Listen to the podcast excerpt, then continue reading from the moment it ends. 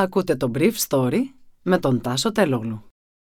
Χορηγός του Brief Story είναι το Avra Carbo. Avra Carbo, το ανθρακούχο φυσικό μεταλλικό νερό για να απογειώσεις κάθε στιγμή. Καλημέρα σας. Σήμερα είναι 5η 9 Ιουνίου 2022 και θα ήθελα να μοιραστώ μαζί σας αυτό το θέμα που μου έκανε εντύπωση.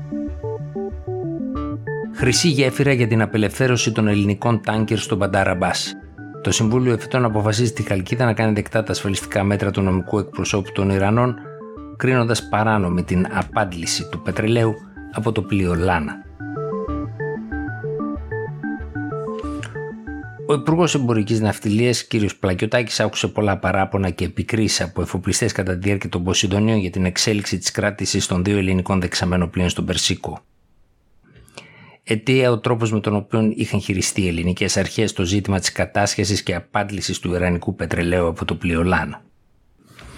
Το δράμα άρχισε στις 20 Απριλίου, όταν οι Αμερικανικές αρχές έστειλαν ένταλμα με το οποίο ζητούσαν να κατασχεθεί το φορτίο 105.000 μετρική τόνη αργού του πλοίου Πεγκάς, όπως αρχικά λεγόταν, διότι από την πώλησή του οι φρουροί της Επανάστασης χρηματοδοτούσαν την τρομοκρατία όπως ανέφερε το Αμερικανικό έγγραφο. Στο πλοίο που αρχικά είχε ρωσική σημαία υψώθηκε η Ιρανική μετά την 1η Μαΐου. Αλλά η δέσμευση και η απάντηση του φορτίου προχώρησε. Αρχικά οι Ρώσοι είχαν προσφύγει στην αρχή για το ξέπλυμα του χρήματος, παρουσιάζοντας έγγραφα με βάση τα οποία το πλοίο είχε μεταβιβαστεί πριν από τη ρωσική εισβολή στην Ουκρανία σε εταιρεία που δεν υπόκειτο το καθεστώς των κυρώσεων.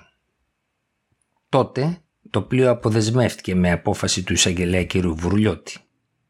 Αλλά παρά το γεγονός ότι είχε την τεχνική δυνατότητα να πλεύσει από την Κάριστο, έμεινε εκεί για μερικές μέρες εξαιτίας τεχνικών προβλημάτων. Έτσι, μετά το αμερικανικό διάβημα, ακολούθησε δικαστική απόφαση και διάταξη του εισαγγελέα της Καλκίδας που στην ουσία κατάσχεσε το πλοίο και το φορτίο του. Απαντώντας, οι φρουροί της Επανάστασης κατέλαβαν τον Delta Poseidon που ανήκει στην εταιρεία του Διαμαντή Διαμαντίδη και το Prudent Warrior του Σπύρου Πολέμη. Τα δύο πλοία παραμένουν τις τελευταίες μέρες στον Περσικό κόλπο. Όταν ρώτησε ένα κυβερνητικό παράγοντα με ποιο εντολή άρχισε η απάντηση του Ιρανικού πετρελαίου, μου είπε με εντολή του εισαγγελέα Χαλκίδας. Φυσικά έβαλα τα γέλια. Τη Δευτέρα, ενώ είχε γεμίσει το πρώτο τάνκερ από την απάντηση, επρόκειτο να αρχίσει η μετάγγιση και του υπολείπου αργού σε δεύτερο τάνκερ, το οποίο θα μετέφερε όπως και το πρώτο το πετρέλαιο στις ΗΠΑ και ειδικότερα στο Τέξας. Αλλά ήδη η κυβέρνηση πίσω από τις κλειστές πόρτες συμβούλευε το δικηγόρο των Ιρανών να προσφύγει στη δικαιοσύνη έχοντας παράλληλα και ανοιχτούς διάβλους με την Ιρανική πρεσβεία στην Αθήνα. Το δικαστήριο επρόκειτο να συνεδριάσει σήμερα, αλλά συνεδρίασε μια μέρα νωρίτερα ένδειξη και αυτή της σπουδής με την οποία η κυβέρνηση θέλει να λυθεί το ζήτημα.